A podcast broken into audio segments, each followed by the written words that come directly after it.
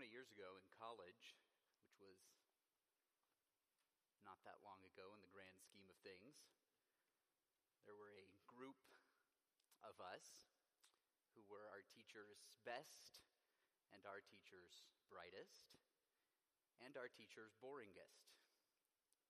And one session after we had just finished PowerPoint on some obscure Old English investigation of some obscure Old English text, our teacher called us into a huddle and reminded us to think about kindergarten. And the favorite thing about kindergarten was show and tell. And he reminded us that it wasn't enough to simply give us the facts. You don't simply tell people the truth, although that is an admirable start. You also need to show them how it impacts their lives. You need to show them examples, bring them to understand it in their own terms. And being English majors, we wrote down every word of his advice in English. Some of us, I know for a fact, created PowerPoint presentations breaking down his advice for future reference. But 2,000 years ago, which is quite significantly longer in the grand scheme of things, Mark was already doing this. He was already telling us that Christ is the Son of God, and then he proceeds to show us that he is the Son of God. In verse 1 of Mark chapter 1, Jesus is the Son of God. And Mark affirms this.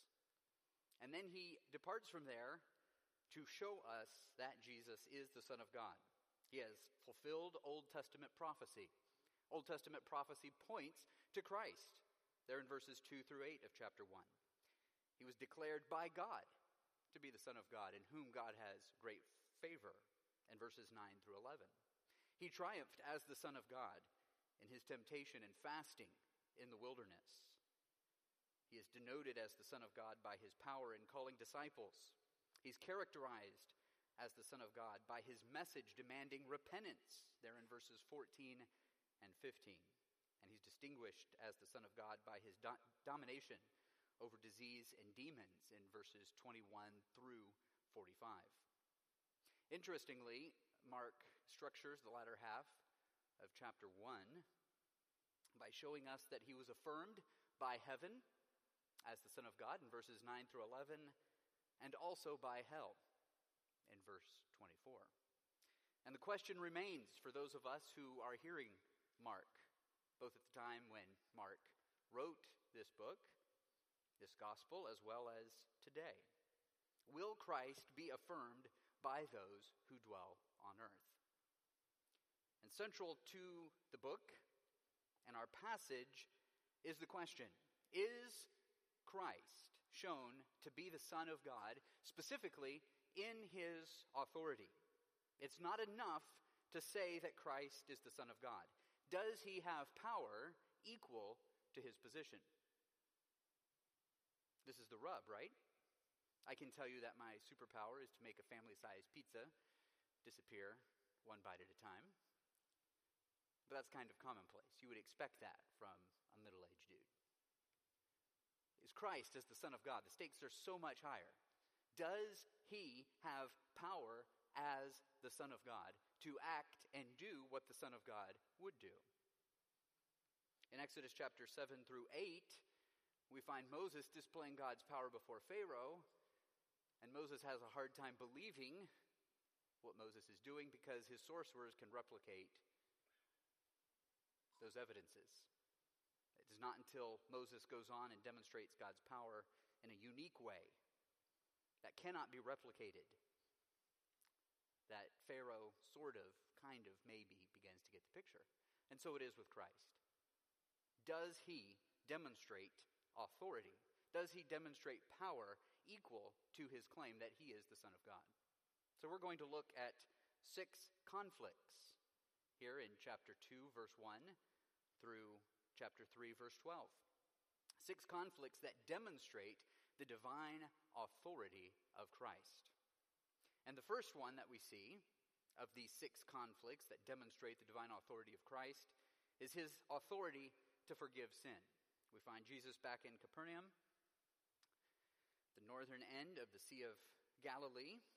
It was a bustling commercial center centered on the fish trade. He is back in someone's house, possibly Peter, possibly James. We don't know for sure. But in chapter 2, we find that he is in this house and he is speaking the word to them. And the people are coming to hear him.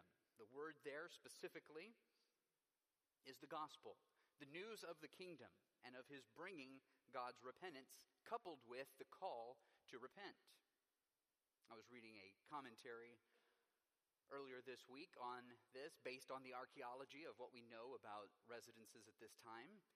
Some people believe that there could have been up to 50 people just crammed in to a space which is roughly the size of your living room and dining room.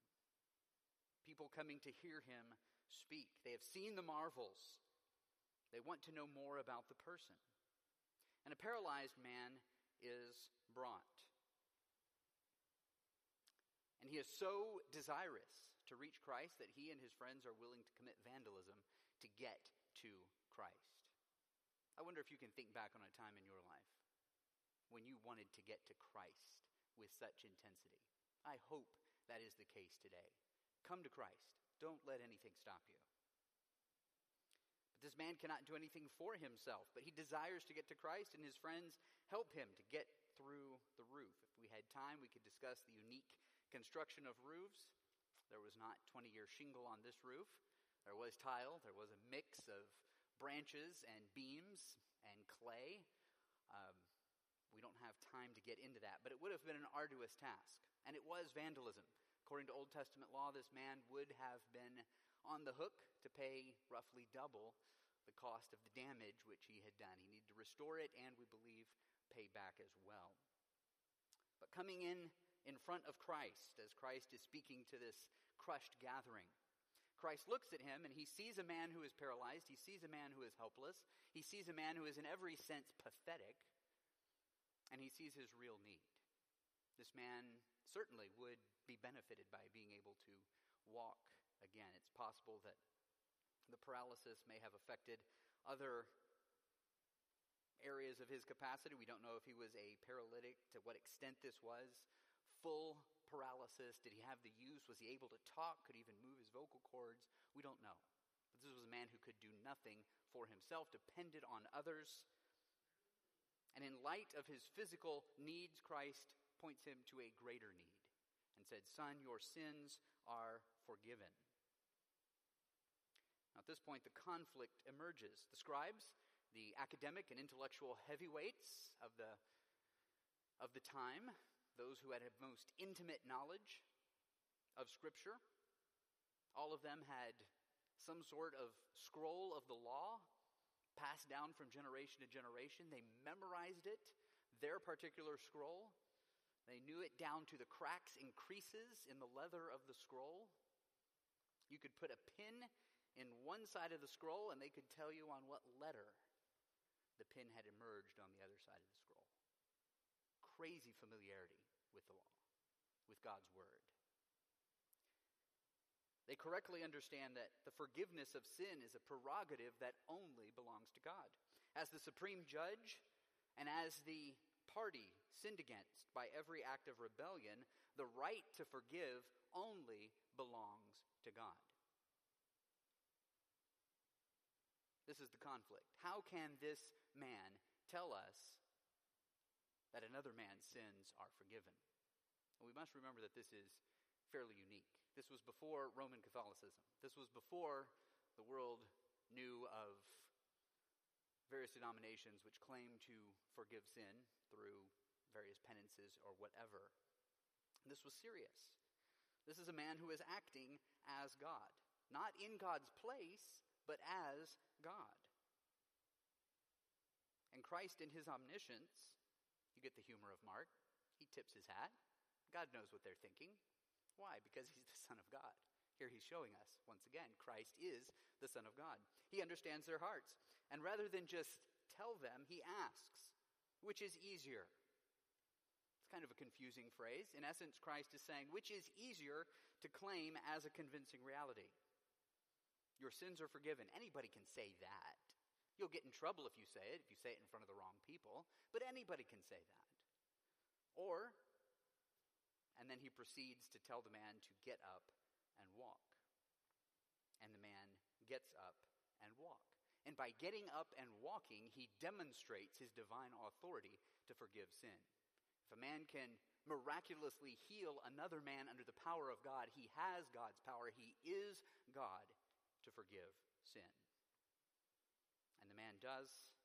We're told in Luke that he goes out singing God's praises.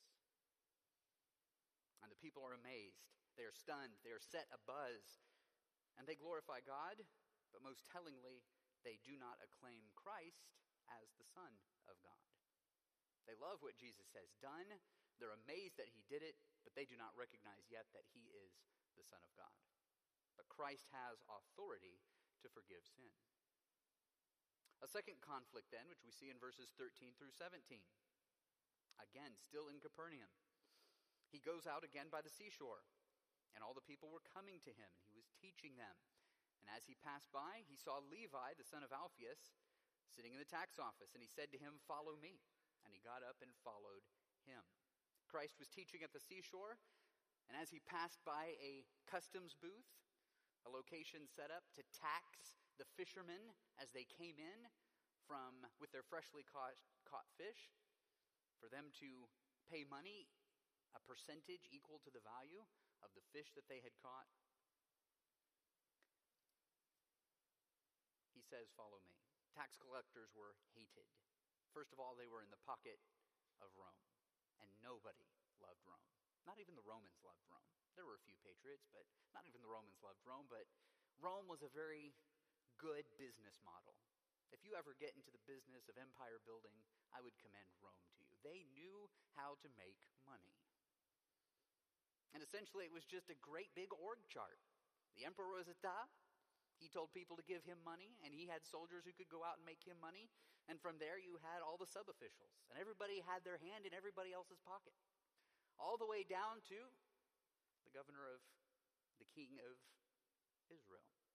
He was a man who had paid money, most likely, or had done a favor for somebody above him and had been placed in this position, and he would be kept in this position so long as he did two things. Number one, made money for the empire. Number two, kept the people in subjection to himself. It was bad enough that there was a Roman pagan ruling over them at this time as a governor. It was even worse that there were Jews who sold their consciences to go serve these men to take money from their fellow Jews. Tax collectors not only collected the quotas that were required of them, but they also saw it as an opportunity to make money for themselves.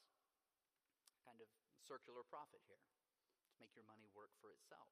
And that's what they did. They not only charged people and collected the taxes that were due, but they also charged them more so that they could put some of that money in their pocket. And then when they took the money to the governor, turned it in, they would be paid a commission on how much they had collected. So they were just making money hand over fist. And Levi here, who we know as Matthew, was one of these. He was doing his countrymen wrong. He was hated by his countrymen. And by the way, his father, Alphaeus, Jewish name. He was a Jew, the son of a Jew. This was a traitor of the worst kind. Sitting at the seashore, ripping off his fellow countrymen in order to pursue filthy lucre, as it were. And as Christ passed by the custom booth, with the same authority that he called Lazarus from the grave, he called Levi to follow him. What a shock. What a shock. Ancient rabbis and teachers and men who wanted to make a philosophical name for themselves were very picky about who they allowed to follow them as their pupils. It was an deep application process. Your heritage could be examined up to the second or third generation to make sure your grandfather wasn't a dirty, rotten scoundrel. And something wouldn't surface that would then cause dishonor to me as your leader.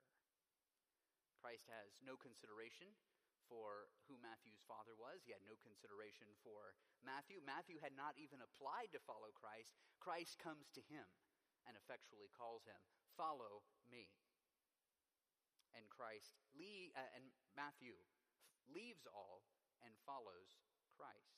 Matthew got up and he followed. He left behind all that he was, all that he was doing immorally, and he obeyed Christ.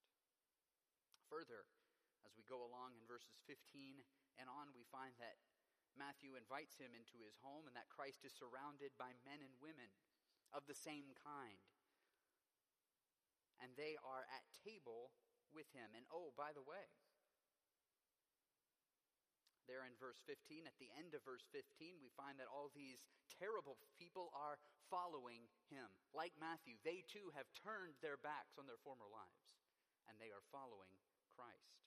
And Christ is fellowshipping with them, just as we saw him in the home in verses 1 through 12, speaking the word to them. He is most likely speaking the word to them as well as they sit at table, as they fellowship over a meal. And here we see the conflict with the Pharisees. Rather than engage Christ head on, they go to his disciples. One of the commentators I read actually sees this with a little bit of humor. It's quite possible that the Pharisees were unwilling to go into Matthew's house because it was a dirty, impure house filled with dirty, impure people. So they just waited until one of the disciples happened to wander out to the curb, maybe taking a bag of trash or something, and then they jumped on him. What is Christ doing in there? Doesn't he know that he's doing what's wrong by hanging out with wrong people? The Pharisees believed that engagement with sinners, sitting at the table, eating with them, fellowshipping with them, would either make Christ impure, or it suggested that Christ approved of sin. Once again, Christ in his omniscience hears this. He knows of this. And he engages the Pharisees head on. Christ hears and responds that his engagements with sinners is the transformative fellowship of mercy that requires a knowledge of self-sin and of unworthiness. Anyone who believes that they will be saved because of their own merits has no need to follow Christ. And in fact, there is an edge to what Christ is saying here, implicit to his statement to the Pharisees that it is not those who are healthy who need a physician, but those who are sick. I did not come to call the righteous, but sinners. He is telling them that in their self-righteousness, God has no place for them. Christ called Levi, and he received Levi's obedience in following him. Christ called others who were equally sinful as Levi, if not worse, and they followed him. Christ has authority to call sinners to himself to repentance, and that authority proceeds from his word as well. He calls sinners here today, those who recognize themselves as unworthy of his favor because of your unrighteousness. He calls you to come to him. On the other hand, if you are here today and you are perfectly satisfied with the salvation that you are building for yourself through your good works, let me assure you, God has no place for you. You are good enough on your own. Thirdly, Christ not only has the power to forgive sin, Christ not only has the authority to call sinners to repentance, but Christ also has authority as the fulfillment of kingdom prophecy. And we see this in verses 18 through 22. Now in the passage immediately preceding, where Christ is with sinners and the Pharisees jump on his disciples, here we find a reversal. John's disciples and the Pharisees were fasting, and they came and said to Christ, "Why do John's disciples and the disciples of the Pharisees fast, but your disciples do not fast?" In the first instance, they criticized Christ to his disciples. Now they are criticizing the disciples to Christ. We must ask, what are John's disciples doing here? John the Baptist recognized that Christ was the Messiah. Well, John was in prison. His influence was waning. And it's possible that these disciples of John saw themselves in league with the Pharisees on various social and political and religious issues. It's possible that many of them had not fully absorbed John the Baptist's teaching on these things. And so they are in league with the Pharisees. This whole matter of fasting is fascinating as well. Fasting at this time was not found. In fact, the only place in the Bible where a specific fasting is commanded is Leviticus chapter 16, verses 29 through 30, where we have fasting commanded for the Day of Atonement. All other fasting was voluntary. However, over the centuries, as Israel had fallen into sin, and as Israel had come out of sin and experienced the blessings of God, various religious authorities had set up fasting as a way to repent of sin and as a way to indicate that you were praying for the restoration and reconciliation of Israel. And over time, as these traditions got ingrained, they became mandatory, and human traditions supplanted biblical truth. And you say, that can't happen here? Yeah, just try messing with the order of service to see what that does. Human traditions do have a way of supplanting biblical truth and teaching. Now here, Jesus identifies himself as the bridegroom.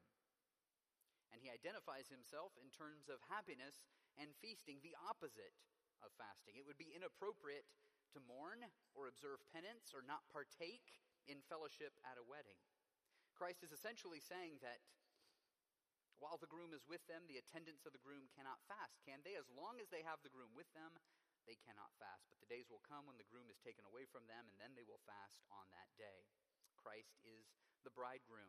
Christ is the cause of celebration. Why? Because he is proclaiming salvation. All that the fasting, the human ordained fasting, represented. The repentance of sin, praying for the restoration and reconciliation of Israel, for God's kingdom to be brought in, is complete in Christ. Christ receives the repentance of his people.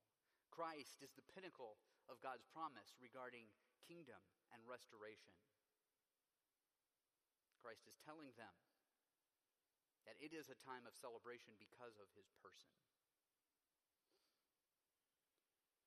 And Christ also foreshadows his own crucifixion. The groom will be taken away from them, and then they will fast on that day. In the midst of all the happiness, he has a mind open to the fact that sorrow is coming. So they do not fast because they are celebrating. They are celebrating because Christ is the fulfillment of all that is promised. And then we have those marvelous parallels. No one sews a patch of unshrunk cloth in an old garment. Otherwise, the patch pulls away from it, the new from the old, and a worse tear results.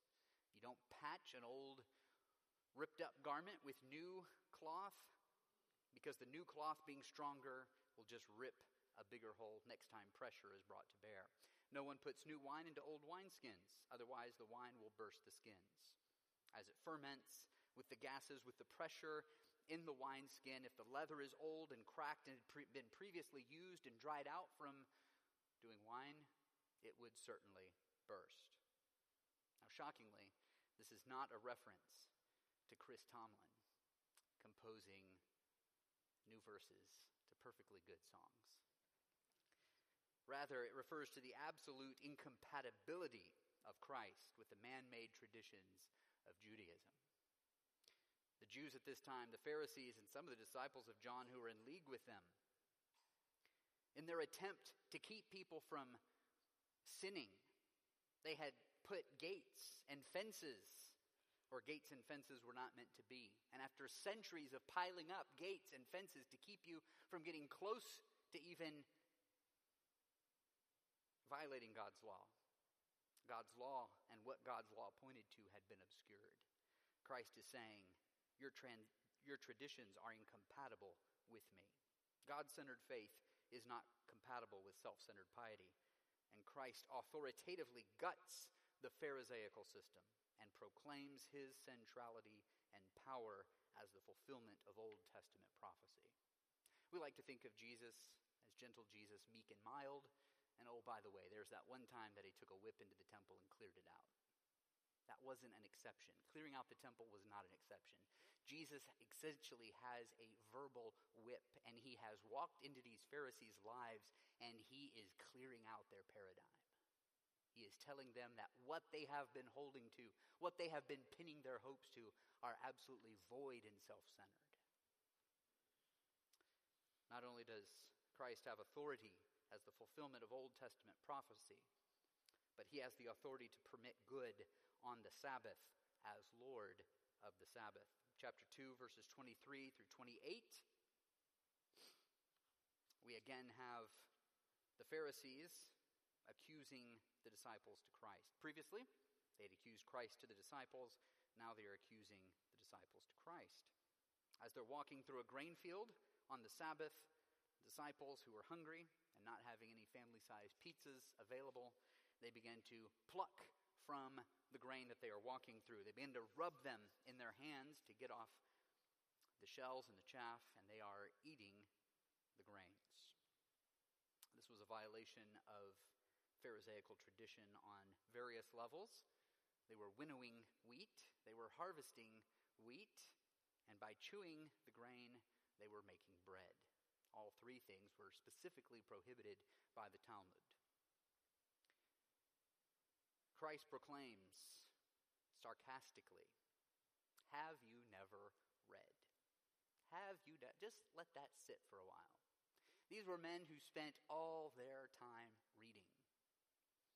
These were men who ruined their eyes from sitting up late and poring over the scriptures under candlelight.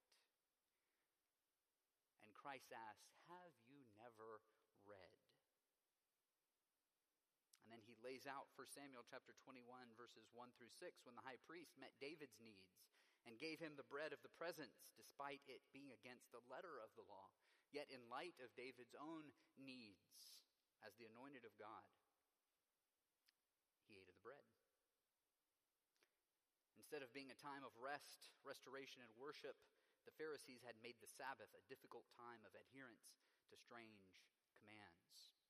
And rather than being convicted by their shortcomings, the Pharisees are puffed up with pride over their conformity to outward restrictions, which they think makes them blameless. The Sabbath was made for man's rest and delight in God, but it has become burdensome. By rightly interpreting Scripture, Christ asserts his authority over its original purpose.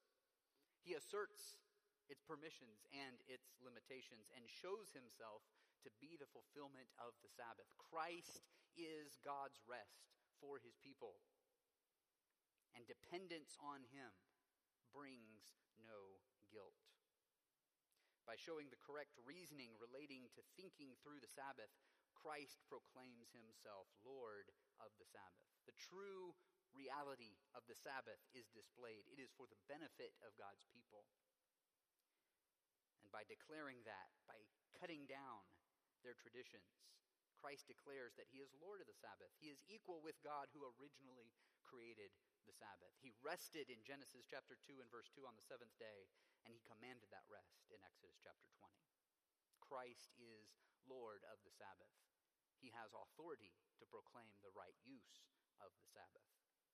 But not only does he have authority to permit good on the Sabbath, he has authority to do good on the Sabbath. The very next Sabbath, we are led to believe, in chapter 3, verses 1 through 6, he entered a synagogue again, and a man was there whose hand was withered. And they were watching him closely to see if he would heal him on the Sabbath, so that they might accuse him. Christ is in a synagogue. There's a man there with a withered hand. In the original, the word withered here was frequently used of dead plants that were entirely dried up, sort of like those poor weeds in your driveway. Complete inability, complete death. And the Pharisees are looking for yet another reason to accuse and attack and discredit Christ. Now here we have a conflict in verses 3 and 4, which is very fascinating. Previously we have, in their hearts and in their words, the Pharisees and the scribes attacking Christ. But here Christ takes the initiative. He goes on the offensive, as it were.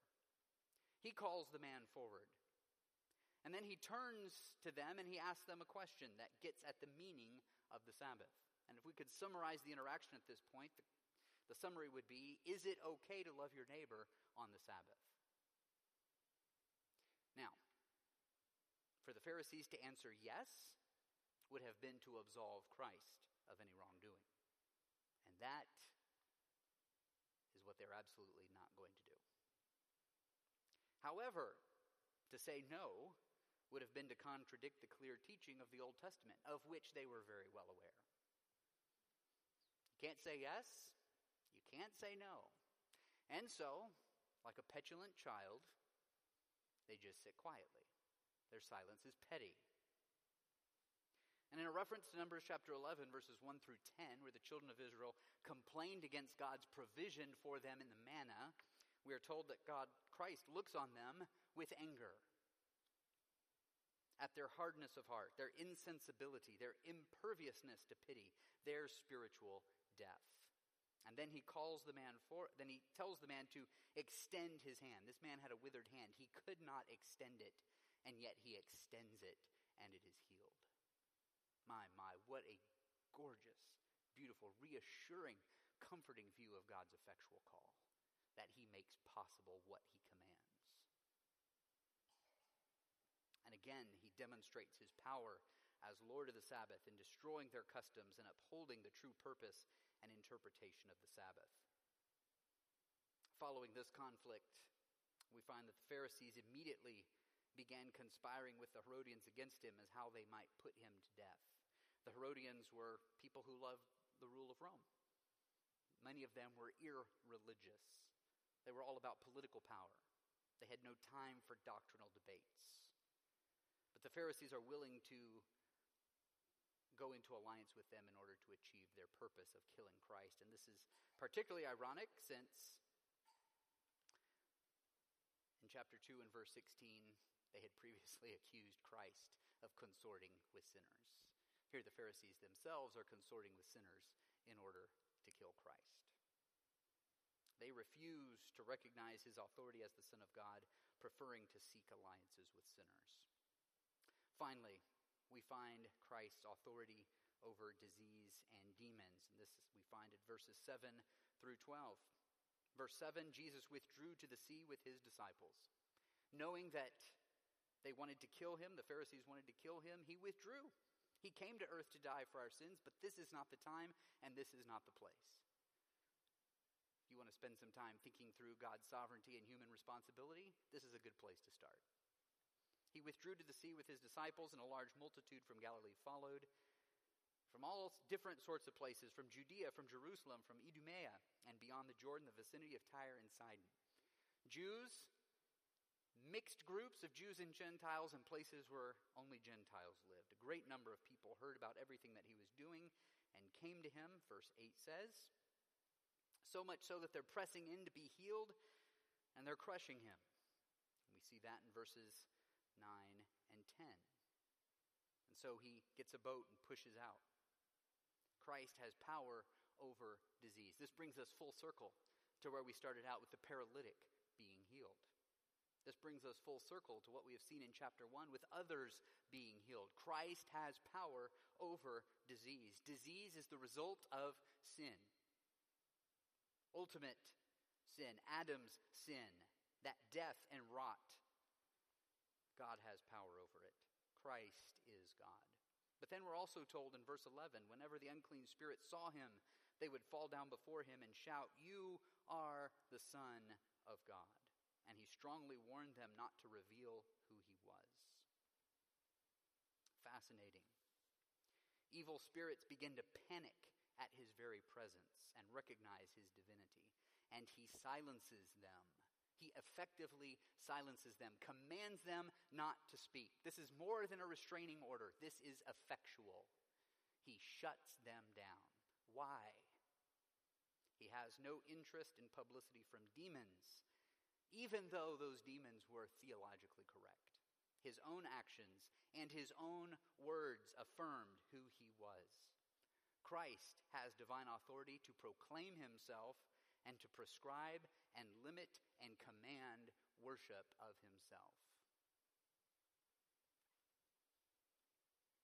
So in conclusion, through these six conflicts, we see that Christ demonstrates his divine authority to forgive sin, his authority to call sinners to repentance, his authority in fulfilling kingdom prophecy, his authority to permit good on the Sabbath as the Lord of the Sabbath, his authority to do good on the Sabbath as the Lord of the Sabbath, and his authority over disease and demons. Let me close with some points of application. First of all, I would ask you, Christ has authority, and he is worthy to be believed. He has demonstrated that he is the Son of God. I want to ask you,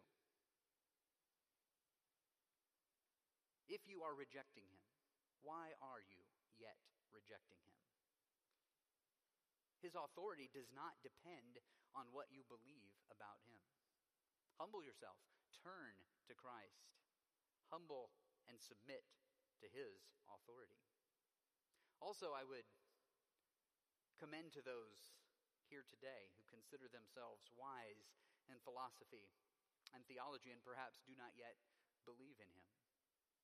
If Jesus could shut down by his authority philosophers and theologians, if he could show the emptiness of their thoughts, if he could rightly put Scripture in its right place and show how their interpretation was incorrect and far from the mark, why do you think that you are any better than they? Who are you to go up against God in a battle of wits? What objection do you have that would stand against God's authority? Once again, your wisdom is foolishness.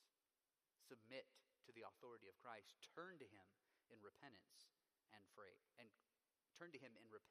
and faith. Overall, through Mark until now, we find that Christ is proclaimed as Lord in word and shown to be Lord in deed. Will you bow to his authority? Will you keep bowing to his authority by his grace? Let's go to the Lord in prayer. Father, we are so grateful that you have not left us to our own imaginations to feel out and seek to understand for ourselves who you are. You have given us clear and demonstrated evidence of your power as God and of the power of Christ as your Son, one equal with you, one bringing salvation, one commanding repentance, in whom we should rejoice and delight ourselves. Father, we pray that we might not be arrogant. We pray that you might remove the blindness with the same power with which you called Matthew from his toll booth, with the same power with which you enabled a man with a withered arm to lift his arm and be healed, with the same power with which you brought a man who could not walk to walk and leap and rejoice. We pray that you might remove blindness from our eyes and bring us to rejoice and praise and glorify you. All this we pray in Christ's name. Amen. Amen. Please stand with me as we close out our time together in song.